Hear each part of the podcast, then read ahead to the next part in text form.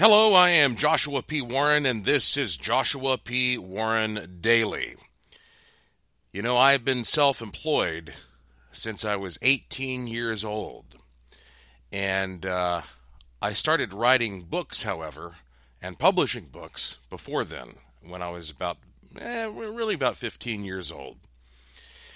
And before I became self employed, which was due to the success of uh, a book I wrote called Haunted Asheville, the very first book of Asheville, North Carolina ghost stories ever published. I did work a couple of jobs as a clerk. And when you hear about what those jobs were, you won't be surprised because they seem very fitting when it comes to my interests. My first job when I was 16, the legal age to work in the state of North Carolina, was uh, as a clerk at B. Dalton Bookseller in the Asheville Mall, which no longer exists. I believe that B. Dalton was eventually purchased by Barnes and Noble. But that was the the big bookstore. I mean, there was also a Walden Books there, but B. Dalton had the the floor level, you know, the ground floor level, and Walden Books was up the steps. So B. Dalton was the big one. And I learned a hell of a lot from being a clerk at B. Dalton Booksellers um, about what it's like to realistically sell your product. It's one thing to write a book, it's another thing to be there on the floor and to see how the book is sold. Now, of course, all that's changed due to the internet. People order books on the internet. Uh, they go to Amazon.com and you can either get an ebook or you get a printed book, whatever. But that was uh, a great experience. And then my second job was I worked as a clerk at a video store, which was first called Tonight's Feature, and then they switched their name to Movies. And their mascot was a cow. Yes, I definitely come from redneck country the mountains of western North Carolina, my friends. And uh, I, yes, I donned a cow costume on a few occasions and even was in a parade uh, to sell videos. But you know, still, I was I was involved in the things that I love, books and movies. And while I was working at movies or tonight's feature, I don't know exactly when, that's when I discovered Errol Morris. Now, Errol Morris is one of the best documentarians in the world. Um, and without going into his story, what I will tell you is that the first documentary I ever watched that was produced by Errol Morris was called A Brief History of Time.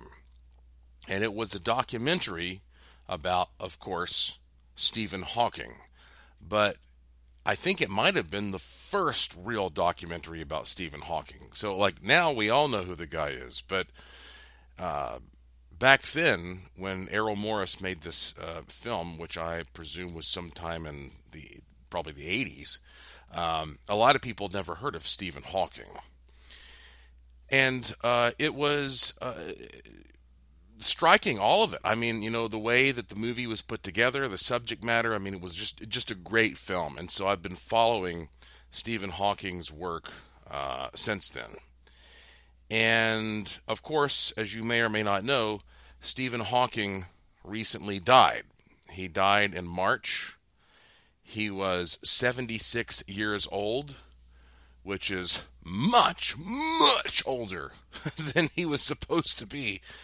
I, I think that he was not supposed to live to be 30 or something like that. Yeah, yeah, something crazy. Um, and and I don't have to tell you who Stephen Hawking is. And so uh, the fact that he lived to 76 is kind of a miracle. And not only did he live to that age, but he continued to thrive. He continued to produce profound work. And uh, it's one of those um, odd I guess, paradoxes in life that you have this guy with his mind that can soar all over the place, but a body that he, he can't control. Maybe um, there's something literally insightful about that. That that you can either be uh, on this side or on that side of the spectrum, so to speak. That you you're either more on the animal side or more on the the mental side. I don't know, but uh, he had nothing to do but sit there and think all the time and then talk to people about what he was thinking. And you know he, he held the the physics chair there at Oxford just like Isaac Newton did. So just before he died his last work was released. And um, I'm sure you've seen this. If not um, I, I read about it, and then Lauren sent me a link to it, and a lot of people are talking about it. Uh, and, and, instead of me trying to, well, I guess I will interpret it for you, but first, let me just read you the article, okay? Um, this has been all over the global news, but this particular article comes from the Telegraph. And the headline is Professor Stephen Hawking's Final Theory the universe is a hologram. So here, and this is kind of a short article, which is why I'm going to read it. Stephen Hawking has revealed from beyond the grave his final scientific theory that the universe is a hologram. The cosmologist who died on March 14th has challenged previous theories of cosmic inflation and the multiverse in a new paper published in the Journal of High Energy Physics. Scientists generally believe that for a tiny fraction of a second after the Big Bang, the universe expanded incredibly rapidly before settling into its present state filled with stars and galaxies. That's called the inflation theory. But some have proposed that on a grander global scale, inflation goes on forever giving rise to a multiverse, a number of different universes, each with their own laws of physics.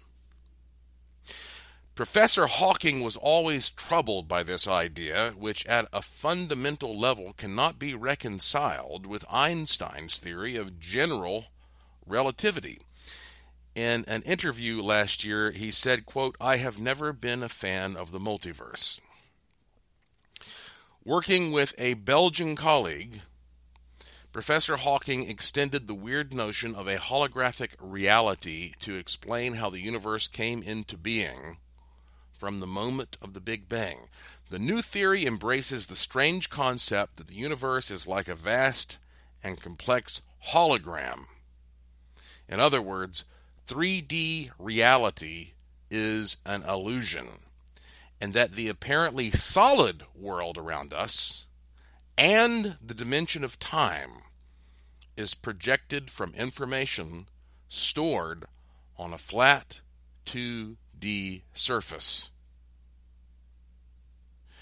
Uh, his colleague there is Professor Thomas Hertog, and it says Hawking and Hertog's variation of the holography theory overcomes the problem of combining eternal inflation with general relativity. I'm sure you know exactly what that means, right? Okay, so anyway, um, look, I've never been great at math, um, but supposedly he has worked out something on paper uh, that's got the math in tow, which demonstrates that indeed um, this is a big hologram. And I think it's especially interesting to think about the idea of it being projected from a 2D surface because, you know, 2D is basically means flat. So it's it's like shining a light, like a shining a flashlight through a piece of film, and then projecting that through a magnifying glass into a movie. Um, and I am especially happy to see that this is going to go down as the, the last great thing that Stephen Hawking supposedly put on paper because I have been saying this for many, many, many years. And I can prove it. And that's because 10 years ago, I wrote a book about it. And the book was called The Secret Wisdom of Kukulkan Interdimensional Contact in a Holosentient World.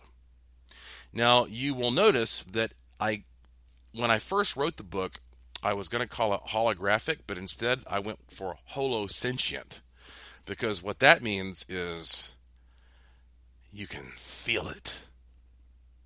Because, um, you know, holographic means, well, this is a thing you can see, but it goes beyond that. It goes to something you can feel. And so that's why I invented this word called holosentient. But it's the same thing, it's just taking it to a deeper level. And I want to tell you a little bit about this book that I wrote 10 years ago called The Secret Wisdom of Kukulkan. It is about interdimensional contact and it's about ghosts, aliens, cryptids, interdimensional beings, and you. Okay? That's what this book is about, how you fit into this picture. And when I wrote The Secret Wisdom of Kukulkan, um, it's funny because I, I, I started to send it to a publisher and I was like, hell no, hell no. I'm not letting a single editor put his or her grubby little hands on this because I've been down that road. I have two books published by the biggest publisher in the world, Simon and Schuster. I've published with big people, little people, and every time there's somebody who comes in and takes your words and rearranges them. And I said, not with this one. Not with this one. Not with the secret wisdom of Kukulkan. No. And so I decided I was going to publish this through my own company, Shadowbox Enterprises. And that's what I did. And so maybe you've read it. Uh, it's out there in print. But if you've never heard of this book, let me tell you a little bit more about it. Um, something like 11, 12 years ago, I led an expedition to the Mayan pyramids in Belize. Now, of course, at that time, everybody was wondering if there was anything to the whole like 2012 phenomenon that maybe, you know, there was going to be the end of the world or some age of enlightenment or, or you know and, and, you can still argue to this day that something big did happen in 2012 but anyway uh, so i led a group of people very specially selected people down to belize. And we went to a place called lamanai which is supposedly the most secluded of all the mayan ruins. And I mean, I'm talking in the middle of the thick jungle. We had to take a bus for miles and miles and miles, and then then we had to get on a boat and go down a river. I think Lamanai means something like the river of the crocodile, you know. And there's monkeys swinging all over the place. Finally, we get deep in the jungle. We go walking through the woods, and you see the most gigantic trees and leaves I've ever seen in my life. And then bit by bit, this ancient Mayan civilization begins to emerge. And the cool thing about this being a secluded civilization was that um, because it's not the most popular Mayan site, at least at that time, they would still let you climb on things. You know, a lot of these Mayan sites now are roped off and you can't touch them. Here, you could climb. You could crawl up to the top of a pyramid, and that's exactly what we did. You know, so we we crawled, and you have to crawl, by the way, because if you've never been to a Mayan pyramid, the distance between the steps is like two feet. You know, you can't just walk up; you have to crawl up. And so, when you're standing on top of a Mayan pyramid, boy, that's an experience you're never going to forget. And at that point, I realized, you know, the only folks who were even allowed to be up here were the priests. And if you had this coveted position, where you could be at the top of the pyramid, you could actually foretell the future because you have a vantage point beyond the foliage of the jungle. So you could look into the distance and see if a storm was coming or if a ship was coming. And these other people who are never allowed to get that vantage point, they don't know that information. So you could come down and be like, it's going to rain in an hour. And then you look like, you know, you're some kind of god or demigod or whatever to these people because sure as shit, there's a big gray cloud coming that you were able to see that they never saw. And people live their entire lives never having that vantage point, only reserved for the priest. Well, while we were there, we went to an area that is common among these ancient um, sites that were, you know, popular among the island tribes called a batey. And the batey was a ball court, basically. It was like their arena where they would go for entertainment.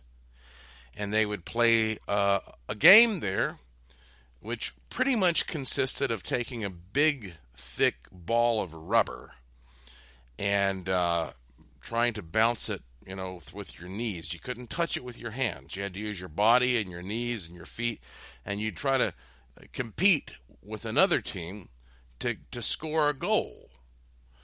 Um, and it was so hard to do it that you only had to score one to win. That was it. You know, whoever got it in won. And if you lost, they would kill you. Okay, they. I mean, think of that. If they lost, boy, you, you, today you see people crying and stuff when their team loses. Imagine if they were going to kill all the players at the end of the game. So, if you won, then you had the honor of them cutting your scrotum or something like that, and they drain your blood and do some kind of sacrifice with it. I mean, yeah, seriously, these people were, were you know pretty whacked out. But anyway, that batey, as they call it, was the area that was the most celebrated among the culture. And yet, right in the middle of this ball court where they would play this game, there was at Lamanai this big, unimaginably heavy stone disc that was about eight inches thick, just sitting there in the middle of it. And you can imagine if you were running around there, how easy it would be to break your toe or whatever, kicking that damn thing. And so I was talking to our guide who said that he was a descendant of the Maya. I was talking to the guide about this disc, and I was like, why was it right here? And he goes, well, we're not sure, but he said there is something interesting that was discovered by archaeologists. And I said, oh, really? Well, what's that? And he goes, yeah, if you flip this thing over, and I think he said they did it for the first time in 1985. He says if you flip that stone disc over, there's a little chamber underneath. And the chamber contains liquid mercury. I was like, huh? He goes, yeah. And nobody has an explanation for that. Well, liquid mercury uh, is taken from an ore uh, and it goes through a very intensive refinement process and it's a big deal to get your hands on liquid mercury. And it was such a big deal even then that he told me that to become a shaman they would take liquid mercury and they would cut one of your veins open and they would rub liquid mercury into it and most people would die but if you lived, you had this crazy hallucinogenic experience, and then you became a shaman. So he said, obviously, this liquid mercury was of immense power spiritually for, for the culture. But he said, We have no idea exactly how they refined it, and we have no idea why that it's here. Okay, well, when he said that, okay, most people who would hear that would be like, Well, that's some weird shit. And then they move on and say, What are we going to have for lunch today? But not me. No, when I heard that, uh, it was a different story because I had just recently been researching liquid mercury. And that's because of a project that the Nazis worked on called Die Glocke, the bell. Now, if you've never heard of the bell, basically, um, this is a piece of technology very well documented by uh, various researchers. I think Joseph P. Farrell is one who has done an excellent job of documenting this. It was uh, called the bell because it was a bell shaped metal object that had two counter rotating cylinders full of a substance like liquid mercury inside, which would create the most bizarre effects, allowing the entire craft to actually levitate. Um, it also produced some kind of toxic effect, killing plants and whatnot that were near it.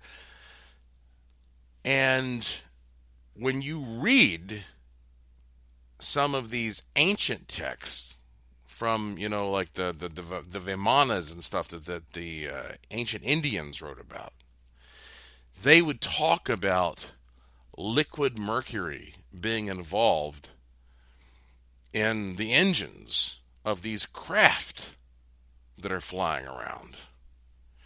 And so liquid mercury pops up in ancient texts regarding UFOs, and then it pops up in more modern technology when it comes to these weird experiments that, you know, like the Nazis were doing, and who knows what else is happening that we don't even know about. So I put all this together, and then I realized that at that time, when liquid mercury was really being considered a, a worshipful substance, they were saying that Kukulkan was this being who had descended from the sky who was explaining to them what this was all about.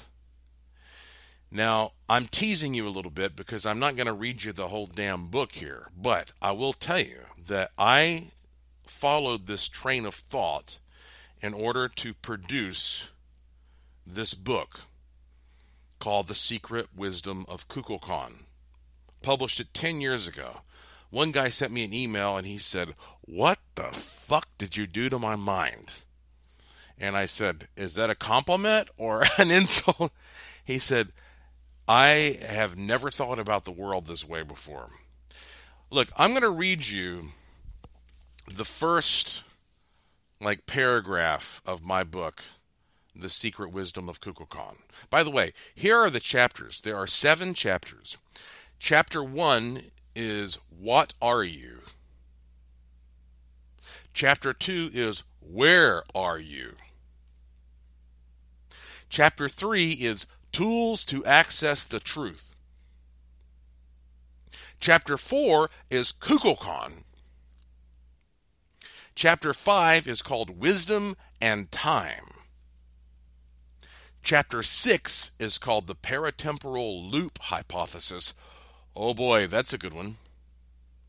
And then the final chapter, chapter 7, is called Your Purpose and Intention. Let me just read you the first.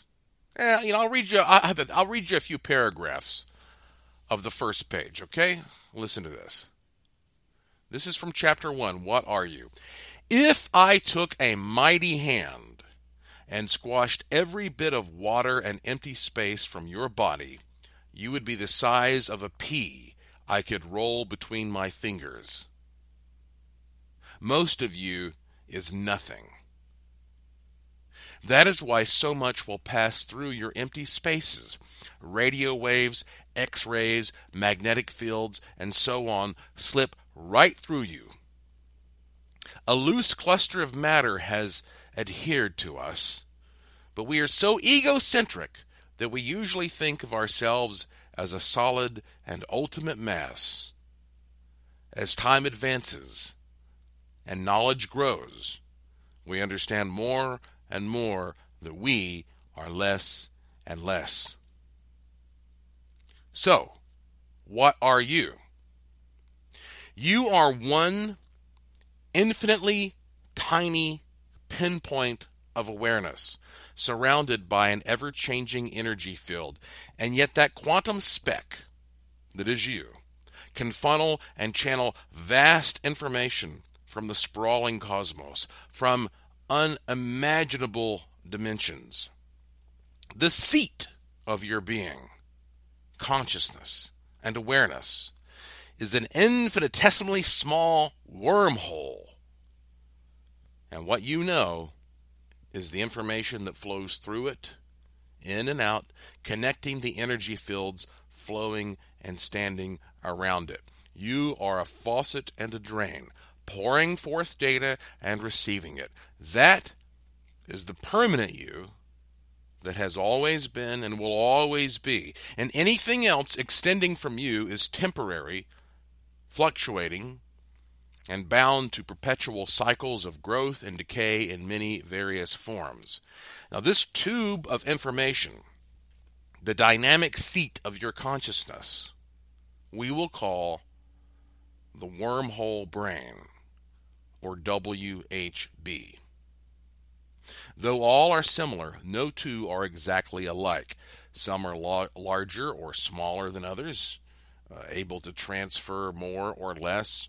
Uh, the way in which the information is ultimately processed includes the filters of your physical brain or lack thereof, as in single celled organisms.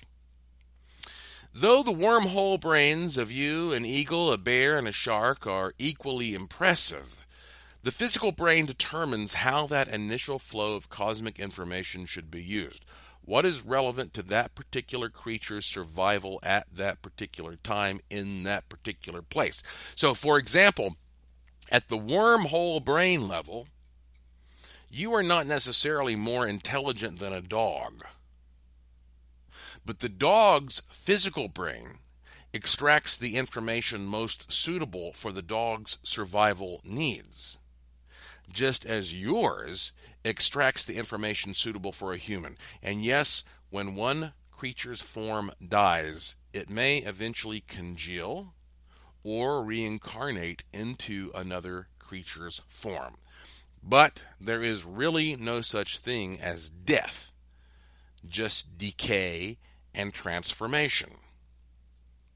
Your life and this realm, as a mature, self contained soul, begins the moment you are separated from your mother and no longer dependent on her alone for immediate survival.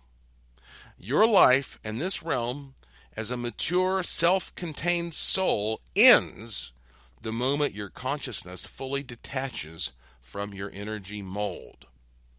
These are the points when you transition through incarnations. And since all things in the universe are connected, the pattern of the stars and planets can signify things about your cycle. Astrology is based on time worn observation of cycles and outcomes, hence its ability to define characteristics of your incarnations. You don't necessarily remember your past selves. There's no point in it, as there have been more incarnations of you than sand grains upon the beaches. You may catch a glimpse of your recent incarnations once in a while, but it's not worth focusing on any more than focusing on an old car now that you have a better one. And if it's not better, well, it's your job to make it better, to create what you want. And I'll read you two more sentences. Are you ready? Listen to this. In the periods of time between your incarnations, the energy field around your wormhole brain is shaped like a sphere. You literally appear as a ball of light. That's that's the beginning of this book. That's just to get you started. That's to whet your appetite. And I sat down and I read that and I thought to myself, you know, I believe it's time. 10 years later, I believe it's time for me to finally, and for the first time ever, release this book, The Secret Wisdom of Kukulkan, as an ebook. I'm talking about a PDF that you can download instantly. Because when I wrote this book, you know, ebooks were not such a big thing. Now people love to have instant gratification. And I own all the rights to it because, like I told you, I was not going to let anybody else put their grubby little fingers on this manuscript. It's too valuable. And so I, today, today, on May the 5th, Cinco de Mayo of 2018, I released like 30 minutes ago the Secret Wisdom of Kukulkan as a, an ebook that you can download and read on any device on my website, joshuapwarren.com. If you go to joshuapwarren.com, there is no period after the P. If you go to joshuapwarren.com and you click the link to the Curiosity Shop, you just scroll all the way down to the bottom and you will see where you can purchase the secret wisdom of Kukulkan, and you can start reading this entire book right now. What I did with this book was try to take the biggest, most vast, incredible concepts and put them in a nutshell. It's kind of like Stephen Hawking did with a brief history of time. This is a brief history of everything. okay? Um, and it, it's funny because I, I just sat down this morning and literally transformed this thing into the ebook. Now, because it's a PDF, that means you can read it on any device a cell phone, a laptop, a tab, a desktop. It doesn't matter. All you need, I mean, there PDFs are so common. You click the thing, it opens right up and you can just start reading, and it's that simple. Um, also, I will tell you this. Um, you know, this kind of knowledge, this kind of wisdom, took me a long time to learn and to put together and to assemble. And it's always hard to put a price on that. So I figured that I would sell this ebook for $14.95, $14.95. But because you listen to this podcast, I want you to know that I have decided to create a special re release discount. So, right now, if you go and you purchase this ebook, it's going to be $9.95. So, you're going to save 5 bucks if you go to joshuapwarren.com and scroll down and order your instant download of The Secret Wisdom of Kukulkan. And, you know, when I created this book, um,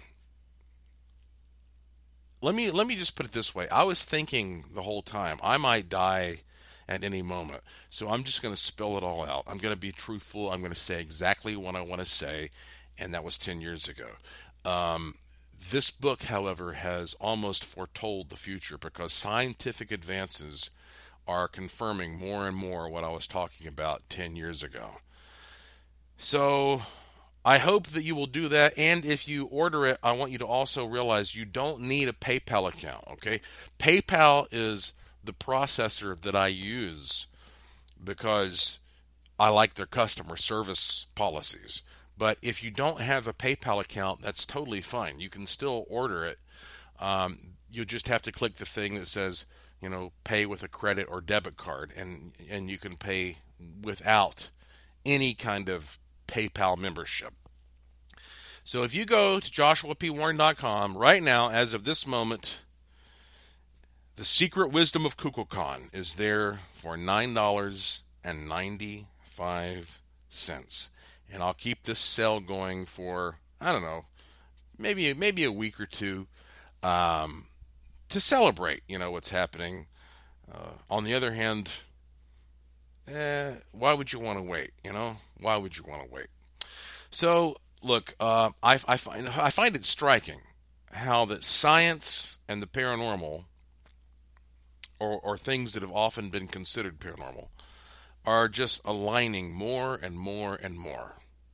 And so, when Stephen Hawking, as his sort of deathbed theory, says the universe is a hologram, and here you have a guy like me who's written this book 10 years ago where I'm saying the same thing, basically. I think. I'm sure, you know, you can debate that, but I, I said that this is the universe is a hologram or a holographic. I called it holosentient, as I explained.